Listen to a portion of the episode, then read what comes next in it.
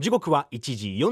41分です。FM 横浜84.7 Kiss and Ride 小林大賀がお送りしております。このお時間は守ろう私たちの綺麗な海。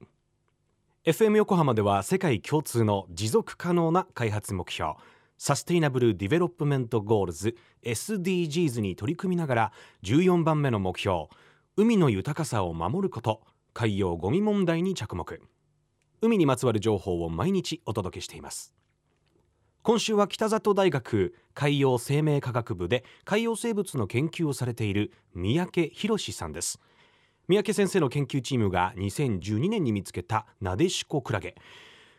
海洋ゴミの調査で拾った缶から採取されたものでしたけれども海底は一体どんな様子なんでしょうか？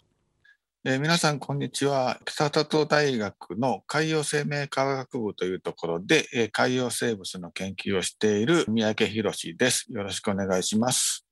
で、私はですね、主にクラゲの生態とか分類とか、同時に、えっと、深海生物の生態とか分類とかそういうのをやっています。で、なでしこクラゲ、まあ、最初取った時はですね、なでしこクラゲとは分からなかったんですね。で、海洋研究開発機構は横須賀の方にありますけども、そこの潜水船の ROV っていうのを使って、クラゲの調査と、あとゴミの調査をしてたんですね。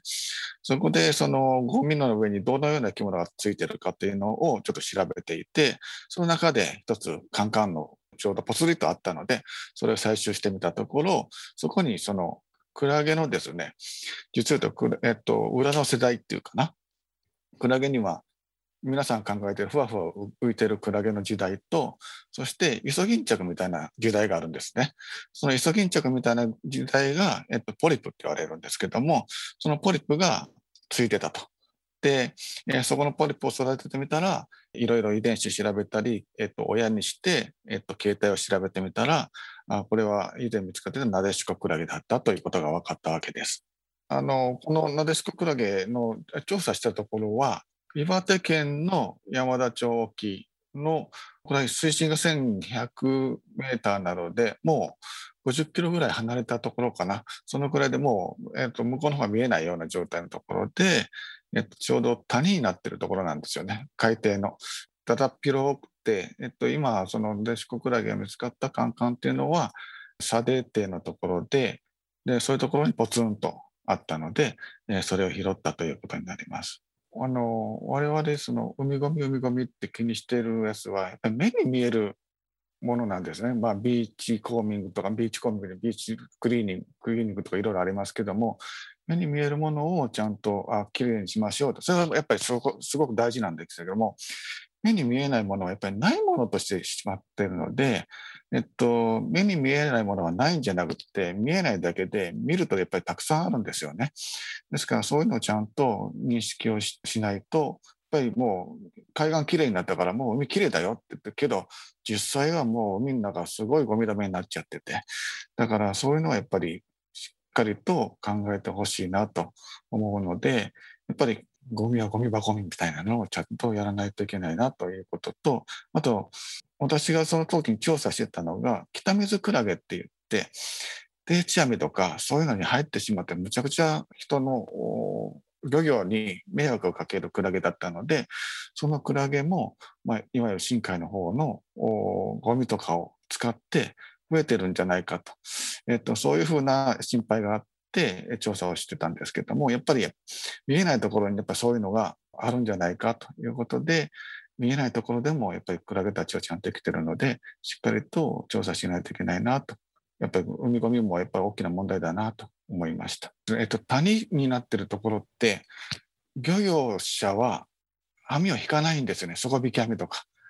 引けないので、だから平らなところは漁業者が引くので、案外その綺麗になってるんですけど、谷はもう漁業者絶対入ってこないので、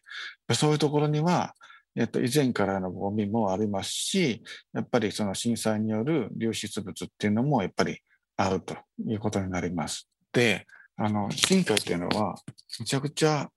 冷たいんですよね。で、酸素も少ないんですよね。だから、酸化しないし、劣化しないし、そのスピードもむちゃくちゃ遅いんですよね。だから、すごくそのままの状態で残ってるっていうことになっちゃいます。ですから、今、成分解性プラスチックで、えーいろいろやってるんですけど、おそらく成分解性プラスチックも陸上とか浅い海での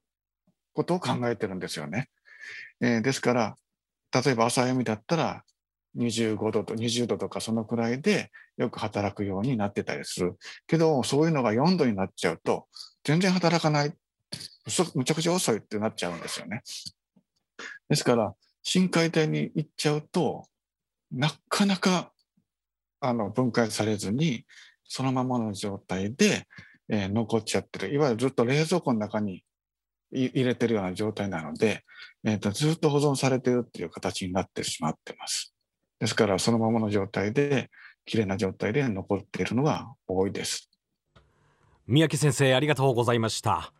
1127メートルの海底にポツンと落ちていた空き缶から見つかったナデシコクラゲ、本来ならば硬いものがないとクラゲの元となる、先週お話ししましたけどあ昨日かお話ししましたけどポリップっていうのは生きることができないんだそうですがこのクラゲの前の段階のね状態ポリップ砂そして泥だらけの海底には多くの海ゴミが溜まっているためにそこにポリプがついてクラゲが誕生しているのかもしれないということでございました、えー、可愛いいクラゲから、ね、癒されるクラゲからあとはちょっとこう漁業的には迷惑をかけてしまうクラゲもいらっしゃるということで、まあ、そんな中でねあの海底ゴミはその深海の温度だと劣化速度分解速度が遅くなってしまうっていうことだったんですけれどそれは知らなかったな。ね、成分解性の、えープラスチック製品とかっていうのをなるべく選ぶようにとかね、えーそういう流れになってるんですけれども海底だとその速度はやっぱり遅くなる、うん全然働かないっていうようなことをおっしゃってましたね。えー私たちが普段見ることができない海底海の底そこには私たちの生活から流れ出たものによって生態系に影響を与えてしまっているんですね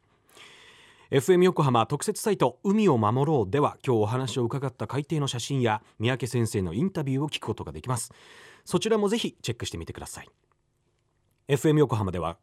海岸に流れ着いたゴミなどを回収し海をきれいにしていくために神奈川守ろう私たちのきれいな海実行委員会として県内の湘南ビーチ FM レディオ湘南 FM 湘南ナパサ FM 小田原のコミュニティ FM 各局その他県内のさまざまなメディア大胆の、えー団体のご協力を得ながら活動しております。また日本財団の海と日本プロジェクトの推進パートナーでもあります。FM 横浜守ろう私たちの綺麗な海 Change for the Blue 来週も三宅先生のインタビューをお届けします。お楽しみに。